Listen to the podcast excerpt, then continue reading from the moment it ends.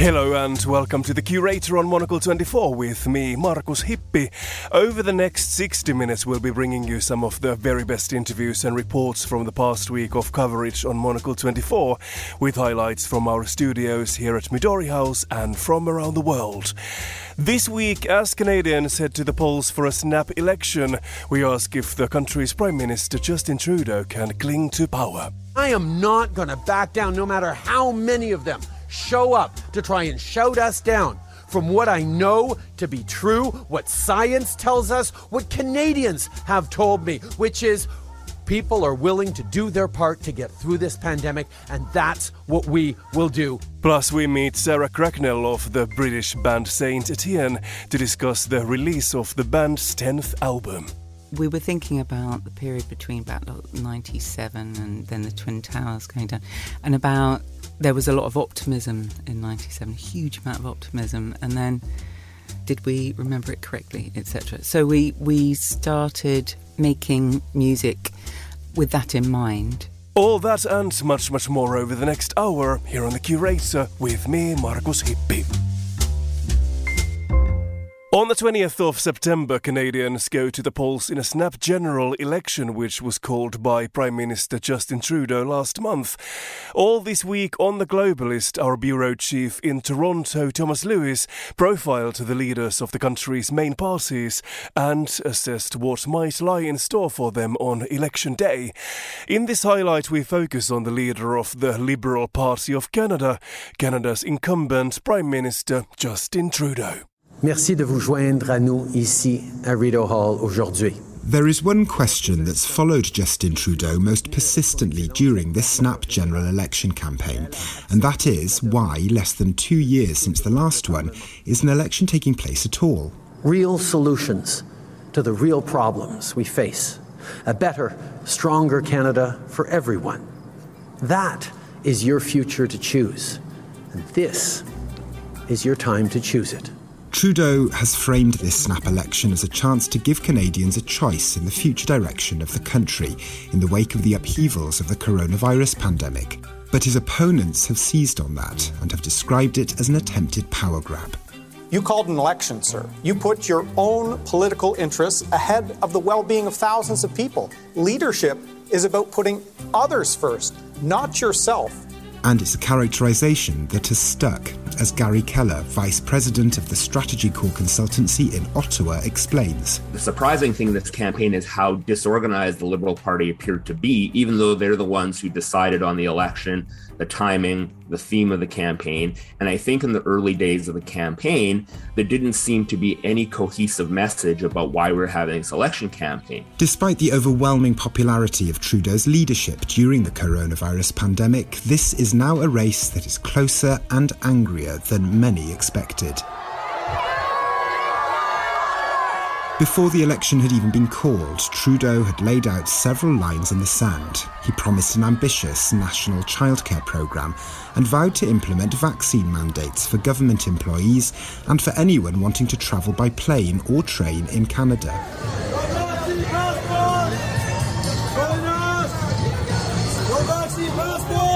In response, the protesters have come, and Trudeau has been their most consistent target. Some of them have even trailed his campaign right across the country. But last Monday, in the city of London, in the province of Ontario, that anger reached a flashpoint. At least one protester threw what appeared to be gravel or small stones at Trudeau while he was boarding his bus. The Liberal leader told reporters afterwards he was, in fact, hit, but was okay a few misguided individuals who don't believe in science, who just want to watch things burn, are not going to make us flinch from doing the right thing. Gary Keller again. These small groups of angry, vocal protesters who seem to be trailing him all around the country, they could actually end up helping him get elected on election day by Canadians who say, don't like everything the prime minister has done so far, but that's just a step too far. And we don't support that in Canada, that kind of electoral violence. And I am not going to back down, no matter how many of them show up to try and shout us down from what I know to be true, what science tells us, what Canadians have told me, which is people are willing to do their part to get through this pandemic, and that's what we will do together.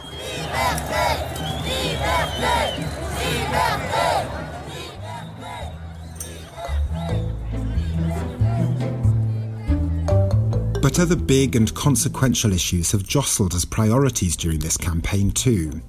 The process of reconciliation with Canada's Indigenous populations after a profound national reckoning on the issue began earlier this year. Climate change, which, following a summer of record breaking temperatures and devastating wildfires, is playing out in real time in many parts of the country and other issues like slowing the steep rise in the cost of living and explaining the chaos of Canada's departure from Afghanistan have become key campaign issues too. But ultimately, this election will be a numbers game. In the last election in 2019, the Conservative Party won the popular vote, but the Liberal Party won the most seats. To replicate that this time around, dozens of key constituencies in British Columbia, in Ontario, and in Trudeau's home province of Quebec are a priority for him.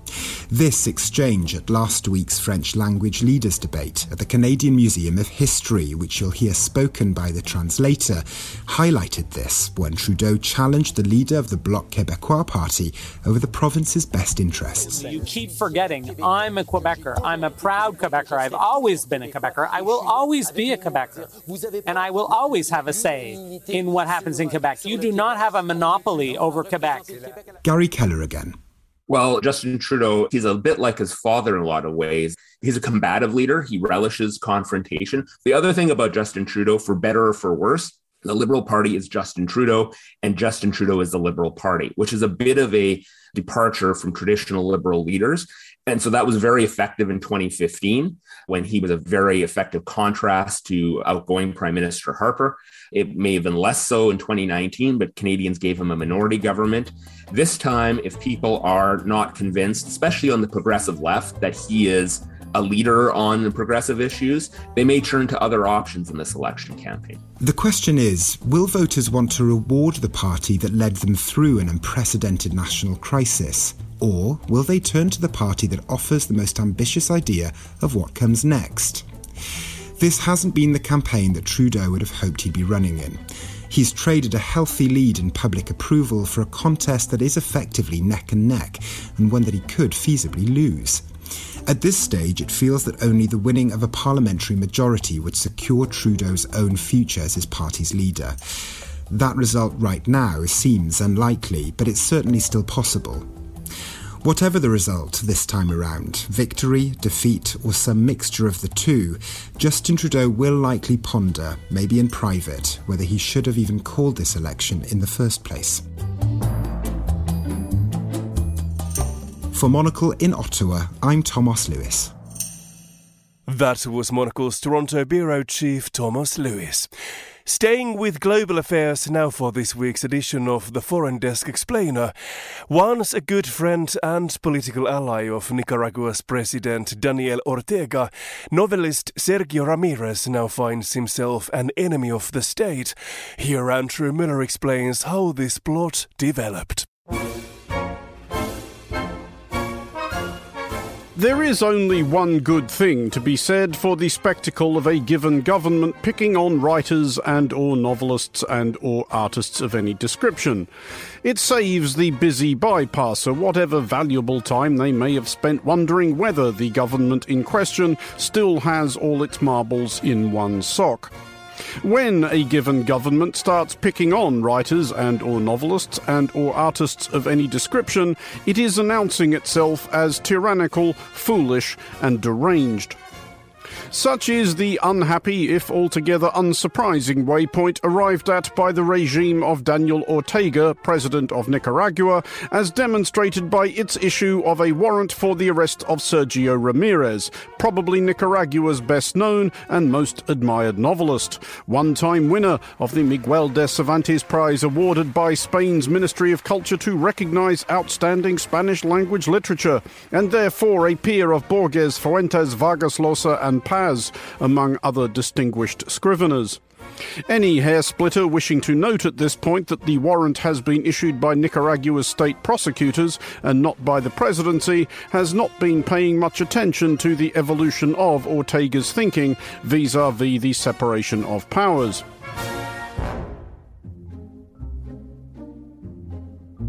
Ramirez, who took the clearly sensible precaution of leaving Nicaragua a few months back and is now resident in Costa Rica, stands accused of inciting hatred and conspiring to undermine the integrity of the country. What Ramirez actually appears to have done is written a novel entitled Tongolele Did Not Know How to Dance, an exceedingly thinly veiled parable set in a contemporary Nicaragua whose people are being terrorized by an overstaying revolutionary government which has long since abandoned whatever principles may once have animated it and is now concerned only with maintaining power at any price, up to and including the blood of its own citizens whoever could he mean, etc. This is, it is fair to say, personal in both directions. There was a time when Ortega and Ramirez were both friends and allies. Ramirez was one of the establishment intellectuals known as the Group of Twelve, who lent credibility and legitimacy to Ortega's Sandinistas as they seized power from the miserable dictatorship of Anastasio Somoza in 1979.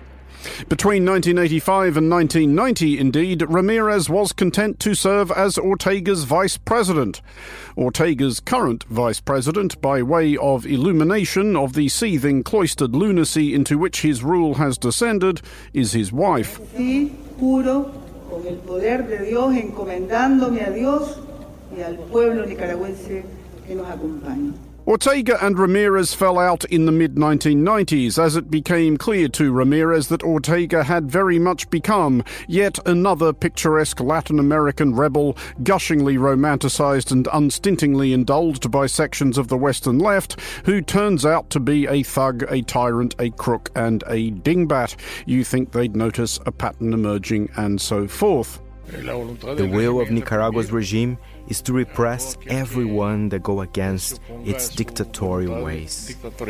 Ramirez took to teeing off at Ortega in print and in interview, at home and abroad, especially after Ortega won a second stint as Nicaraguan president in 2007, an interminably ongoing term which Ortega hopes to extend yet further in elections in November.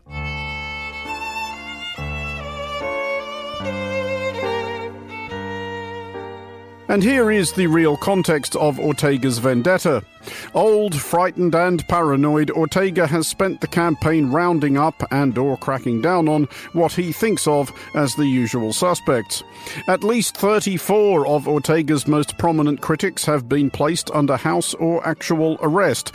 Newspaper editors, journalists, trades union leaders, pretty much everybody who had hoped to run against him for the presidency, and one former first lady. There was no point in remaining there.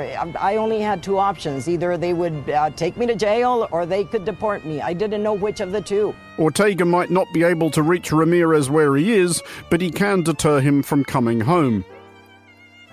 Ortega will probably be re elected in November.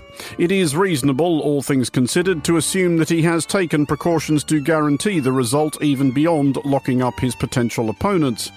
His persecution of the country's best known writer and his former friend isn't close to the worst thing Ortega has done, but it is one of the more wretchedly indicative manifestations of the shambles into which the Sandinista revolution has descended. For Monocle 24, I'm Andrew Mueller.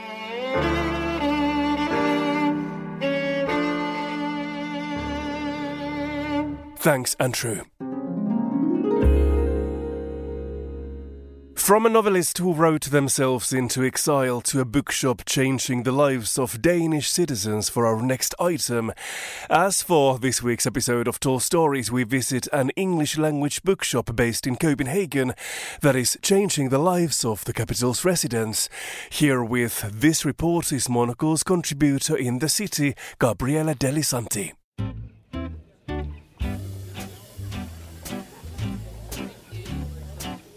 Bookshops create community, and they create community around stories. So it gives people an opportunity to meet around subjects that they might not otherwise talk about. So it opens up lots of doors and lots of ideas for people.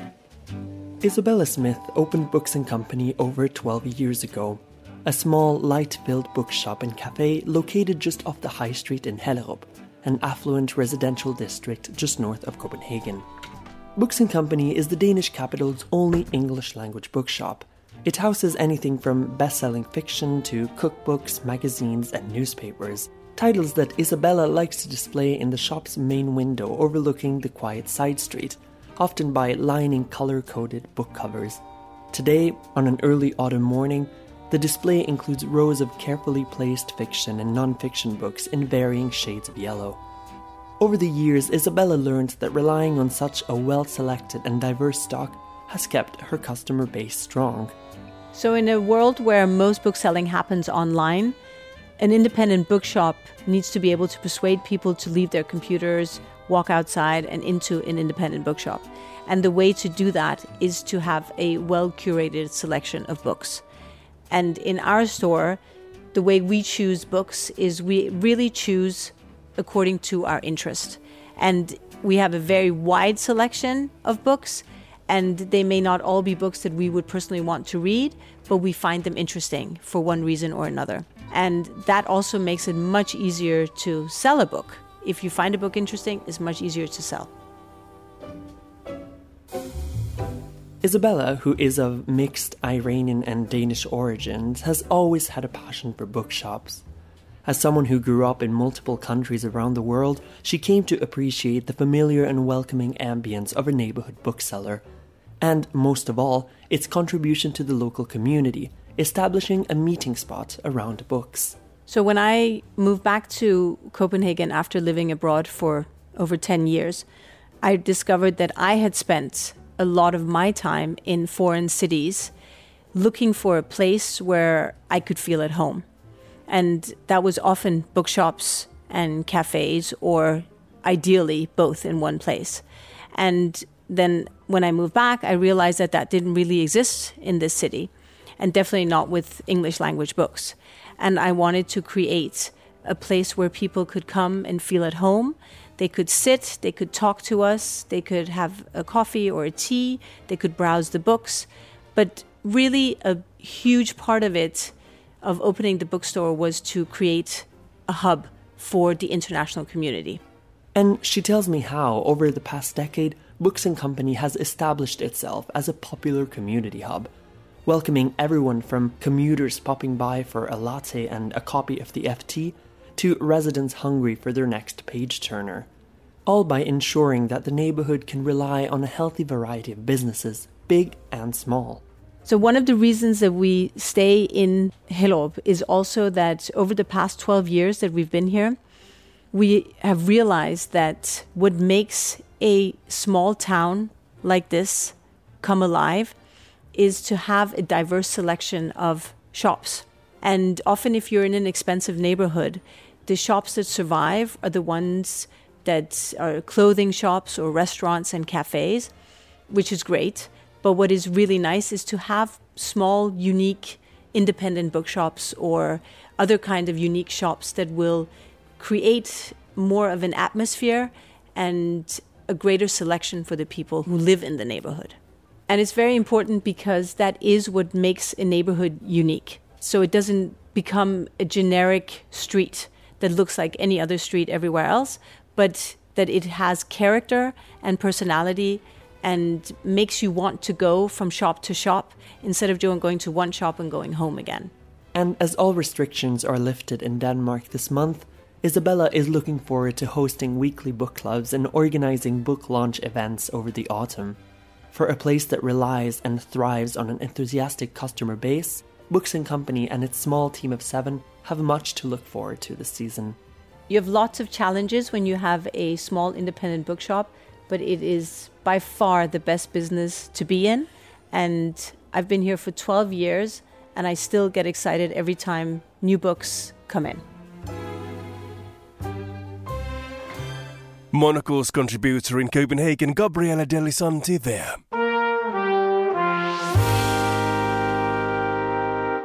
Staying in the Danish capital for our next highlight. As for this week's edition of The Entrepreneurs, host Daniel Bach caught up with Charlotte Vansgaard, a senior partner at Red Associates, a strategic consultancy firm with offices in Copenhagen and New York. The agency is all about what it calls a human centered approach to doing business. Across a host of sectors from tech to finance and mobility, Charlotte and Red are helping companies to unlock their full potential inside and out. Let's have a listen. For businesses to make good business decisions, they need to understand people better. So we bring a human perspective, social science based perspective into businesses by researching how people think and feel and dream, what they aspire for themselves, for the world, and understanding of that into uh, business decisions. And we do that across the world in very different industries in everything from healthcare, the social impact space to the luxury industry. So really across. And we're based in Copenhagen and New York where we have offices. And then we sort of work with clients in Paris, London, New York and Northern Europe. It's a fascinating business, and I want to dig into some specifics on the work that you are doing. But first, Charlotte, I would just love to hear how you came into the company. You started out on a different career path, I think, studying political science. So, talk to me just a little bit about what brought you into this world of consulting and, and what the idea was like 15 years ago. I started out in a very different way. I'm a political scientist. When I studied political science, it was very obvious that you would go into some sort of government, certainly not business. So I started working for the UN, doing development work in the Middle East, where the whole idea was to try from a social perspective to mitigate negative effects of economic reform that was being tried out at that point ages ago. That was my first job, and I thought that would be my career. And then I quite quickly realized that it wasn't for me. There's a lot of fantastic work happening in that space, but the UN is a very large, complicated organization, and uh, for me, that meant that uh, I felt that I wasn't really, I drowned in the bureaucracy and the rules and, and, and couldn't really see how my specific contributions were making any difference whatsoever. So I didn't want to do that anymore. So I went back to Denmark and wrote speeches for a while, still staying in government. And then I realized, well, this is really boring. I want to change. So I took an MBA, not because I was particularly interested in the MBA, but because some smart people told me that if you want to do a dramatic career change, you need to do something to shift your resume so people would believe what you're saying when you say that you were serious about, for example, this case business. So I did, and I joined uh, Red Associates. It had existed for a few months at that point.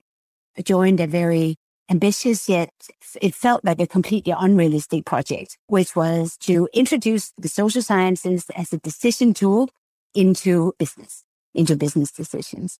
And that's really what we've been working on ever since. But back then I felt that I sort of had to leave behind all that social impact, social change work that had led me to development work that didn't really belong in business and there was no space for it. It was seen as, as something that the do-gooders would do.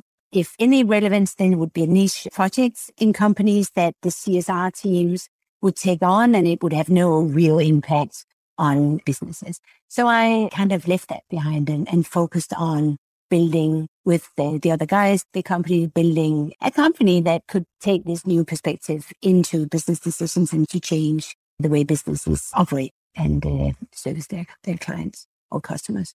It's a really interesting story. And there's something that you said uh, when we first spoke, telling me that story about sort of having to put aside your interest in wanting to have an impact, especially in a social space, but then realizing at a time that you didn't really need to, that it was important to sort of be yourself and that in an entrepreneurial way, you could show some of yourself and inject that into the work and the very important work that the company is doing. Talk to me a little bit about that sort of discovery and how important that has been for you, both personally and professionally.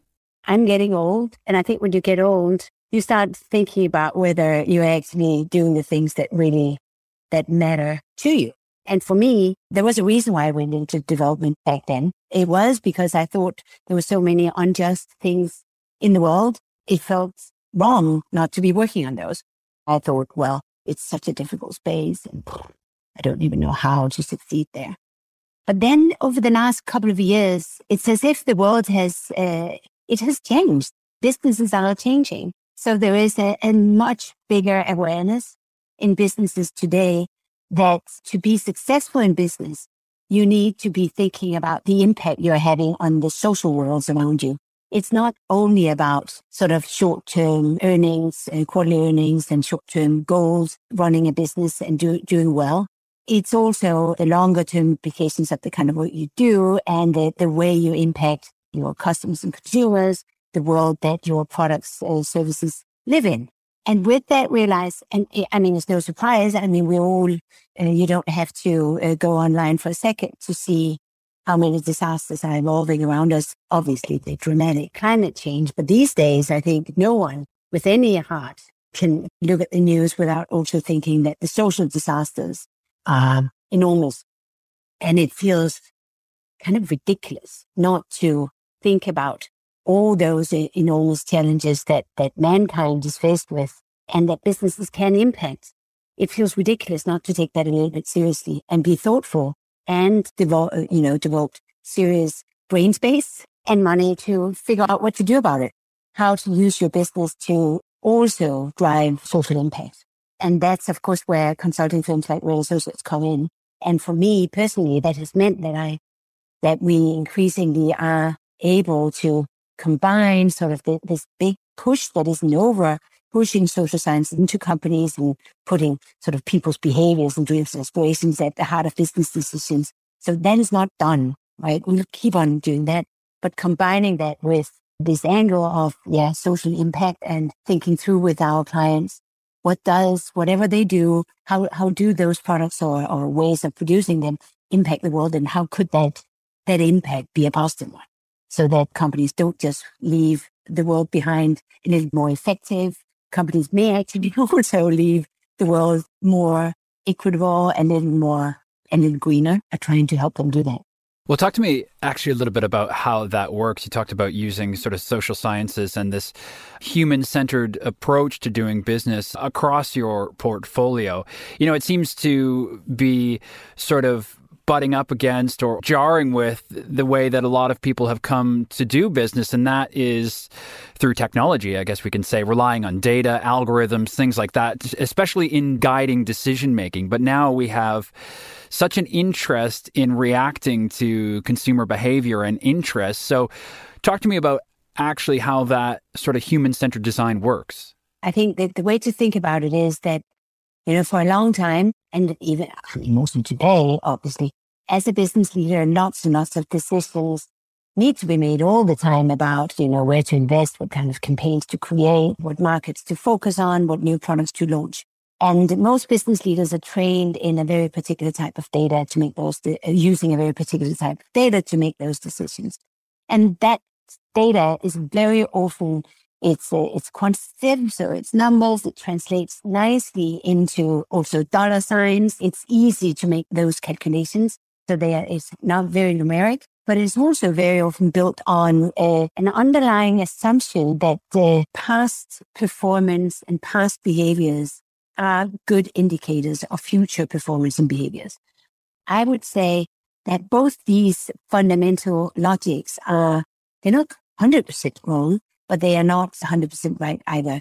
So first, this whole idea that numeric, assigning a numeric value to a behavior is the most important thing when you're going to make a decision, I think is a flawed logic. I think assigning a meaning and understanding meaning and uncovering what are the underlying drivers behind people's behaviors and choices is a lot more important than being able to assign a numeric value to something that is so synthesized in a way that it loses all, all meaning, in fact. So that's one aspect. And the other aspect is that to use past behaviors and past performance as an indicator of future performance and behaviors in a situation where lots of things are changing. Are in a very stable environment where you know your business and your customers very well and where, where the trend line is, is quite stable, then by all means, don't speak to people like us anthropologists and political scientists and sociologists, do your numbers, just extend the trend line and you're fine. But if you're looking at a world where a lot of the underlying drivers that you've been relying on may be shifting, and where you feel a little bit unsure that you're right, that the past is a good predictor of the future, then using a different kind of data and different type of insight to drive your business, I think becomes really important. And that's where anthropologists and people that approach the world more from a, that use many different types of data that don't just focus on what people report or say to you in surveys and stuff, but actually focus on the context of behaviors and the context of people's dreams and aspirations. And from that, try to say something about what will be important in the future, looking at how that context around people's choices is changing, I think becomes really, yeah, valuable. There's a lot of demand for it because I think a lot of clients are realizing that it's just not enough to use that kind of old, uh, old, but historic data. Charlotte Vangsgaard, a senior partner at Red Associates, speaking to Daniel Bach from Copenhagen, and the full interview can be heard at monocle.com forward slash radio. Still to come here on The Curator, uh, we find out why China is celebrating the success of the 18 year old US Open winner. We get a preview of the eagerly anticipated autumn art season, and we meet the lead singer of British band Saint Etienne. Stay tuned.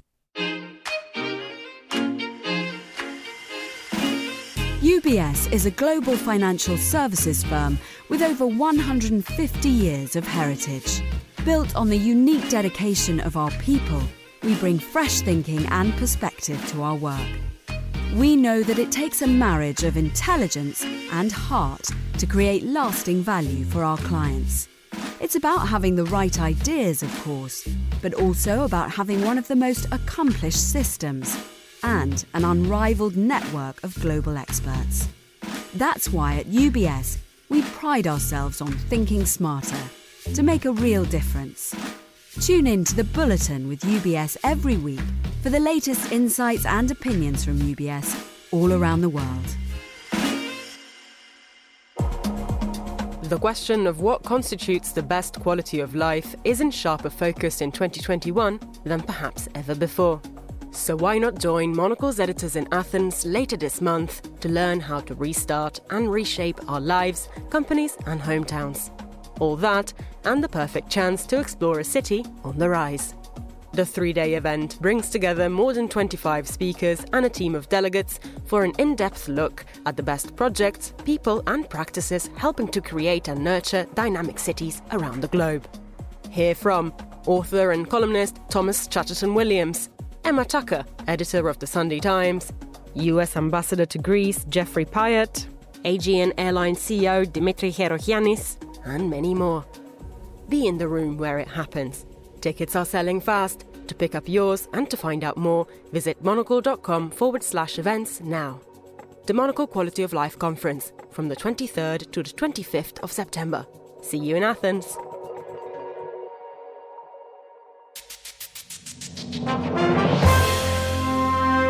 You are with the curator, our weekly highlight show here on Monocle 24, and I am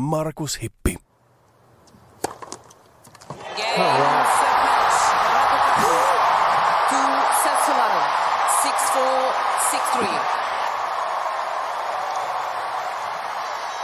How's that for an ending? She went 10 rounds without dropping a set. That was the moment that Emma Raducanu won the US Open in New York last weekend. The 18 year old who grew up in the English town of Bromley has received a message of congratulations from the Queen, but her shared Chinese heritage has also won over fans in her mother's homeland. For more on this, I was joined by Isabel Hilton, founder of China Dialogue, on Monday's edition of The Briefing. I began by asking Isabel how widespread the excitement had been in China. Well, it, it was commented on uh, Global Times, which is perhaps the most nationalist of, of China's official media, commented approvingly, and also commented on the social media uh, support uh, for her and the fact that uh, Chinese heritage was playing very well with the with the masses. There had been a little bit of pushback on social media, but on the whole, it seems that her followers were very um, happy to claim her, um, and indeed uh, attributed her resilience and her uh, you know her general success to the Chinese half of her heritage. Can you tell us more why you think the Chinese have been so excited? Sure, Raducanu has Chinese roots, but nevertheless, she grew up in England. She did grow up in, in England, but she does speak uh, rather good Chinese. Her, her, mother is from Dongbei uh, in, in the north of China, from Shenyang, which is a, a former steel town. And uh, northern, uh, the northern accent plays well with, with anyone north of the Yangtze. And the fact that she did give an interview in, in Chinese and talked about uh, going back to visit her grandmother. So that, that all went down very well. And I think, you know, China's not the only country that will claim a, a, a, successful sporting star as their own. After all, the British seem very happy to claim uh, Emma Raducanu, despite the fact that she has a Romanian father, a Chinese mother, and was born in Canada. So I think, you know, one can understand the uh, the desire to adopt when, when someone's famous. And it's been a while since China has had a tennis star. Um, they had Li Na, who uh, was uh, rose to be number two in the world and is in the Tennis Hall of Fame by now. But she retired in 2014 when she was 32. So it's been a little quiet on the tennis front for Chinese tennis fans. I was just going to ask how popular sport tennis is in China at the moment. How long do we need to wait until we get another tennis superstar from that country? Well, we'll see. Uh, they they haven't done too badly. They tend to do better in in sports that I think are paid less attention uh, attention to outside Asia. They're obviously very good at badminton, and uh, and and they um, they have in fact the world's best badminton player at the moment. Uh, they're very good at table tennis. You know, the sort of classical Chinese uh, sport. Tennis is relatively new. It, they really began promoting tennis domestically after it became uh, an Olympic sport.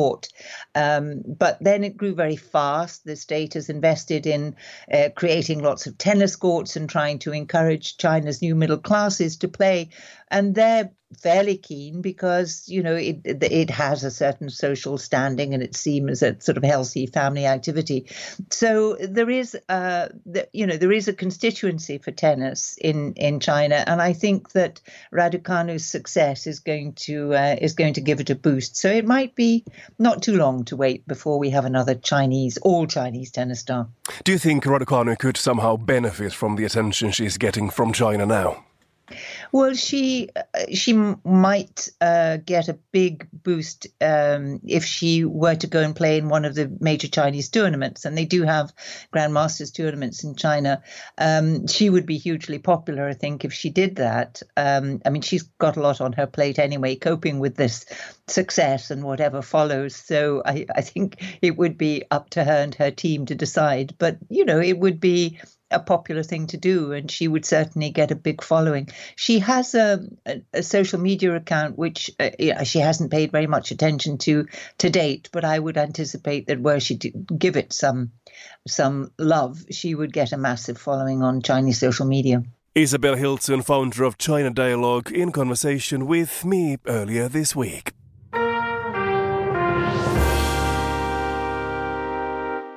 You are with the curator, our weekly highlight show here on Monocle 24.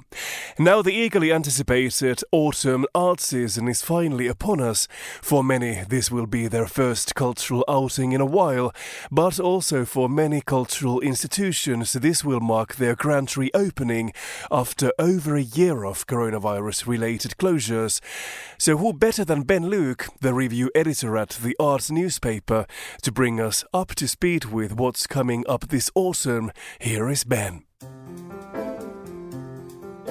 Visiting museums in the time of coronavirus still feels exceptional. In some parts of the world, galleries have now been open for more than a year after the first lockdown, and yet few are operating at normal capacity, and masks and social distancing are, of course, widely mandatory. In some cases, this rather diminishes the institutions. To visit Tate Modern in London or the Museum of Modern Art in New York, spaces built to absorb vast numbers of visitors and recently expanded further to welcome even more, can feel strangely melancholy.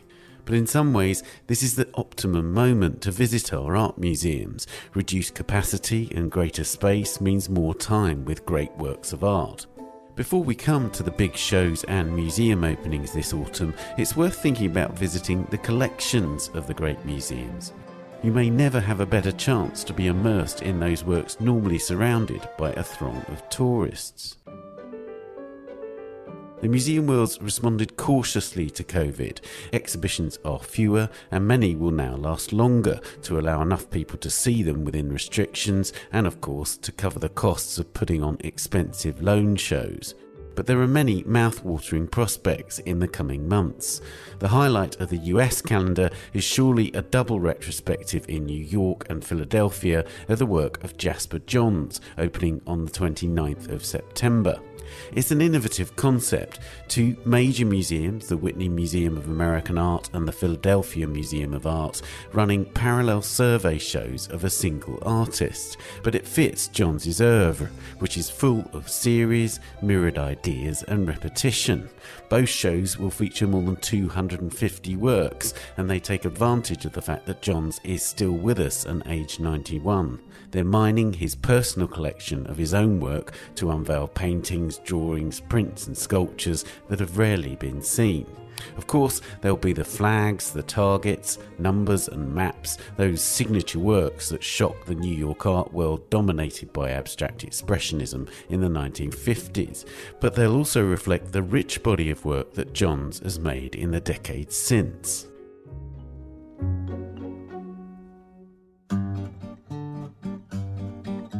In Paris later this week is the unveiling, or should that be veiling, of the final project by Christo and Jeanne-Claude, the duo famous for wrapping everything from landmark buildings to coastlines in fabric. The Arc de Triomphe will be wrapped in 25,000 square metres of recyclable polypropylene in silvery blue and with 3,000 metres of red rope. The project is particularly poignant. Christo and Jeanne-Claude met in Paris in 1958, and Christo, who in the early 1960s lived in an apartment near the Arc de Triomphe, first made a drawing of the rat Monument in 1962. 60 years later, after decades of dashed hopes and frustration, it's finally happening. But Christo sadly died last year before he got the chance to see his vision realised. The project's on view for just two weeks, from the 18th of September to the 3rd of October. Also in Paris is a huge exhibition dedicated to Anni and Joseph Albers, who've both been the subject of individual retrospectives, but not of a major show dedicated to them both. It'll focus on their years at the Bauhaus and then the decades after they fled Germany for the United States, where both were influential teachers as well as creating extraordinary works, including Anni's textile masterpieces and graphic works, and Joseph's seminal Homage to the Square series of paintings. The show has just opened and continues until 9th of January next year. In London, highlights include the National Gallery's exhibition focusing on Nicolas Poussin's luminous paintings responding to dance, opening on the 9th of October, and Tate Modern's show of Lubaina Himid, the painter and activist who was a key figure in the British black arts movement of the 1980s. That show opens on the 25th of November. But perhaps the highlight of this season in the British capital is the reopening after three years of the Courtauld, that often overlooked gallery in Somerset House, which houses one of the greatest collections of art in the UK, including extraordinary Impressionist and Post Impressionist masterpieces. As well as revealing refurbished spaces and temporary shows, the gallery is showing off a new contemporary commission. Its narrow, curved staircase has been embellished with a new large scale painting by the British British American artist Cecily Brown. She's a fitting choice. Few artists today are as steeped in the history of painting that the Courtauld so powerfully shows us. That was Ben Luke, the review editor at the Arts newspaper for the Monocle Daily earlier this week. Staying in the cultural realm for our final highlight of the show, the British band Saint Etienne have just released their 10th album called I've Been Trying to Tell You, which is accompanied by a film by the fashion photographer Alasdair McLellan. On this week's Monocle on Culture, McLellan and Saint Etienne's lead singer Sarah Cracknell joined Robert Bound to tell him all about it.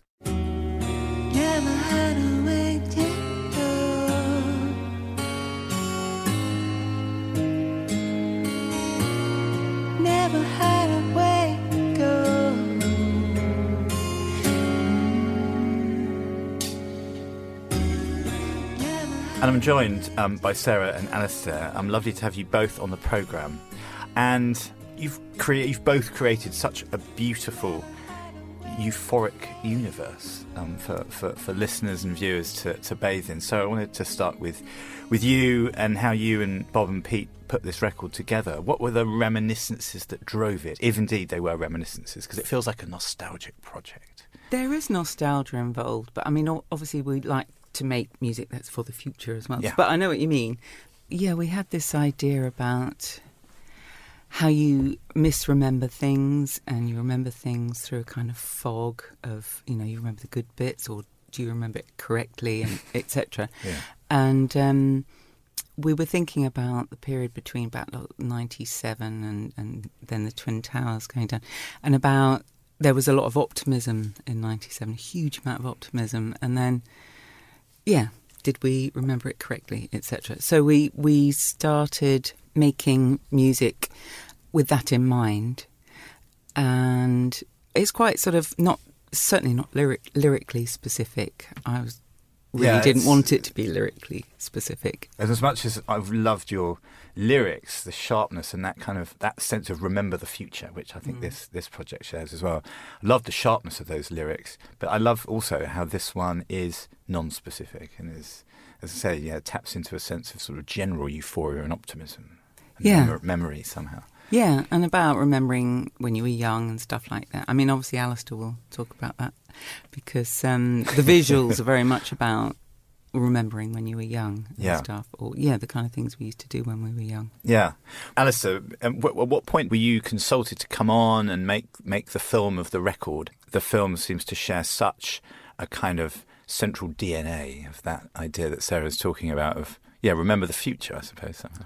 I mean, yeah, there- there was there was an element of that that I, uh, like um, like Sarah said, I didn't want it to be too particularly a nostalgic project, but I just came from the the point when Bob sort of asked me to collaborate with them. They had actually had a different album completely, and but they couldn't then finish that because of lockdown, um, because they couldn't go into a studio. So they. I don't know how they came up with this other one, but anyway, so the, the, the pandemic happened, and then I sort of emailed Bob in I don't know May June 2020, and he said, I said, are we still doing stuff? He said, Yes, we are, but I think we're not going to do that album. And then he sent me five tracks of this new album. And so instantly I sort of felt like it, it kind of reminded me of. I mean, it, it kind of reminded me of the early 90s, some of it, like the first two tracks in particular. And, and uh, the first track felt quite English because they sort of they used these harpsichords, or I thought they'd use these harpsichords, but then as it turns out, it was actually a sample from a um, sort of late 90s R&B record when I don't know. A lot of, I guess, a lot of American producers were putting these weird harpsichords in Yeah. a lot of R and B music. So I instantly sort of thought of uh, was being quite obvious and thought it was Tudor and that. Anyway, so I, I thought of it that UK in general, which just sort of making a film about the UK, and that was something Bob was keen on. So I, I just started to think about. Um, what I was doing when I was first listening to their music, when I was sort of like, I don't know, 15, 16, and sort of the boredom of that time. But there was something sort of quite lovely about that boredom and quite innocent about it. You know, I used to just walk around the streets like the boy does in the video when he walks around bungalows. That's what all that's all we do sometimes is just walk around with your friends Yeah. around bungalows and and you used to do it in Windsor, didn't you? When you, Yeah, I did. which is sli- slightly nicer than South Well, Yorkshire, but anyway, it's. Well, I um, don't know. There's a sort of benign sense of kind of that. There's a sense of that teenage self where you you have you have no sense that time will ever run out. Right? You've got that luxurious ennui of those long summers and the sun always seems to be out, and that probably comes down to whether you're remembering your past correctly or whether you're glossing over it like a lovely, like a photographic memory almost. Yeah, did that, did that tap into the into the, the writing and the music, Sarah? Yeah, and I, th- I mean, I think I- I've said, I said to Bob, um, for me, it's a kind of late. It's a bit like now, you know. It's a kind of We should say we're recording this on a. It's, it's going to be, t- I think, possibly 29, 30 degrees in London today. yeah, and I love that late summer thing Mm. because in my garden, you know, there's leaves falling, and you know they're starting to turn a little bit autumnal looking. And that's what it feels like for me. But I think it can be different for everybody, you know. Bob just said, Yeah, I know what you mean. But I mean, you probably, Alison, think of it differently. The the, the timing of what the re- record feels like as, you know, sort of I don't know. I don't I don't see it as a winter album. Put it No, way. it doesn't feel. It's got. I mean, it reminded me. I, I said to Holly, who's fresh from the end of the road festival. Oh, yeah. Today, She's definitely got a safe hand on the tiller in the control room, I'm sure. But um, it felt felt like the memory of a festival somehow. That thing when you're kind of driving, you're back, you're, you're on the train or you're going back in the car, and you've got that sort of warm kind of remin that very that kind of warm reminiscence of something that's that could soon be past. You know, It yeah, felt- and, and a melancholy, isn't it? There's It a is. melancholy, which I love. You know, Yeah. mel- melancholy is the best sort of feeling or sentiment for any record ever, isn't it? It and is. It, and it, I love it. I'm definitely going to quote you on that. I love that. It is a, such a commanding it is sentiment, best, isn't it? Yeah. Yeah. And um, we try and capture that wherever possible. And so I think with this record, yeah, we were trying to go for the kind of melancholy. You know, things are good. Were they good? Maybe they weren't so good. Now they're getting better. I don't know. Who knows? Well, It's got- but yeah. It's also like a certain thing of time, isn't it? When you when you are of a certain age and your parents are saying, "Oh, this is the best time of your life," and you think, "Well, how can this possibly be the best time of my life?" Because I'm bored. Yeah. I'm walking around some bungalows, or I'm, I don't know, like. It, it, You and then sound quite you- scarred by the bungalow Well, no, it's just, it's just that you then actually sort of realise that it was actually quite nice. I know. but you No, don't definitely. appreciate it, obviously. Yeah, no, I hate because you're young. And yeah, at the time I thought it was crap. And Yeah. like I said to you, I used to go sneak out, and go night fishing, which sounds like Yeah. some mad euphemism. I'm going night fishing. Yeah, And then- exactly. Just flash your headlights and it'll be fine in a clearing. and, uh, and I'd go off with uh, a friend of mine, Tony McKeith, on the back of his little uh, tiny motorbike, and we'd go off night fishing. And then I got caught coming back in, crawling through the the, the cloakroom window one day by my dad. But uh, pff, Did you have to sort of go by the fishmongers and buy a trout as cover? we weren't genuinely, honestly fishing. I promise you, we actually were. um, I love that though because there is that. Well, actually, I wanted to, to I wanted to ask you, Alasdair, about the the movement in the film. It's got a very kind of propulsive energy to it, and we go on a road trip, which I didn't know that I was going to be doing when I first listened to the album. But where did that come in? We kind of quickly make our way from the environs of London up to Scotland. Yes, that's right, Um, yeah. yeah. Um, wh- when did when did the road trip idea kick in? Because it's always a good one. It's like Melancholy is the best sentiment for an album.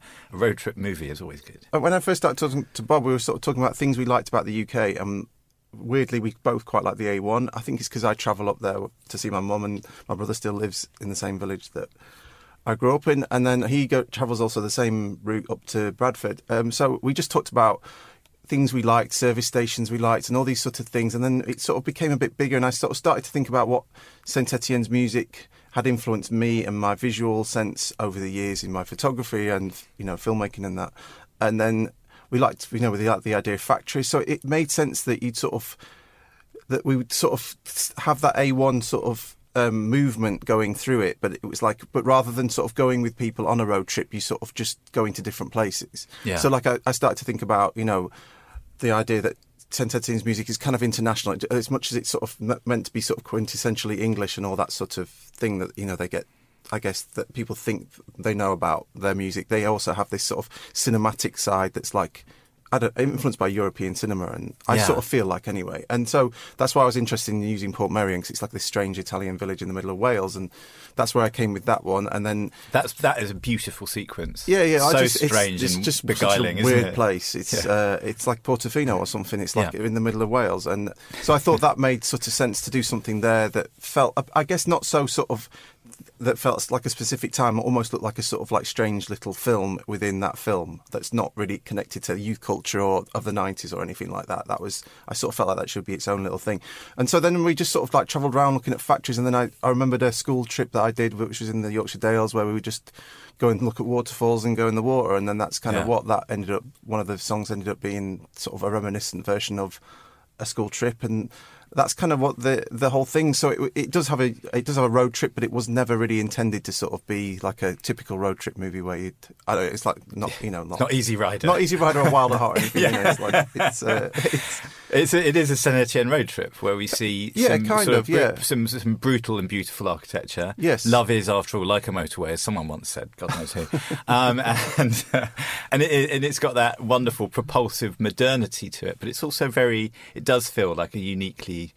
Feels like Britain looking at itself in a in a mirror. When you first saw the rushes for the for Alasdair's film, when, did it feel like looking looking at a the imagination that made the record because it's tough to pin down the reasons that you make an LP and the music. You know, as you said, the the lyric writing is quite non-specific for this album, Sarah. does the the film help you kind of define it now that it's now that both of those things live alongside and with each other? I wonder. Exactly. Oh damn! I'm going to ask shorter You've questions. Do you like question. Alice's mix? um, yeah, so I think I saw the first three songs first, and it's exactly that. It sort of made some sense out, out of the music for me. And I think that, yeah, alongside each other, the film and the music just.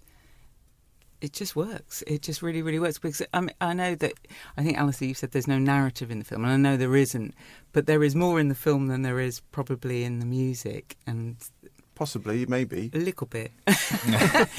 Therefore, I, I I like, think- I'm giving you the forum to work this out publicly. yeah. so I just feel that it makes more sense out of me. I think there's a, more of a journey when you have the two side by side.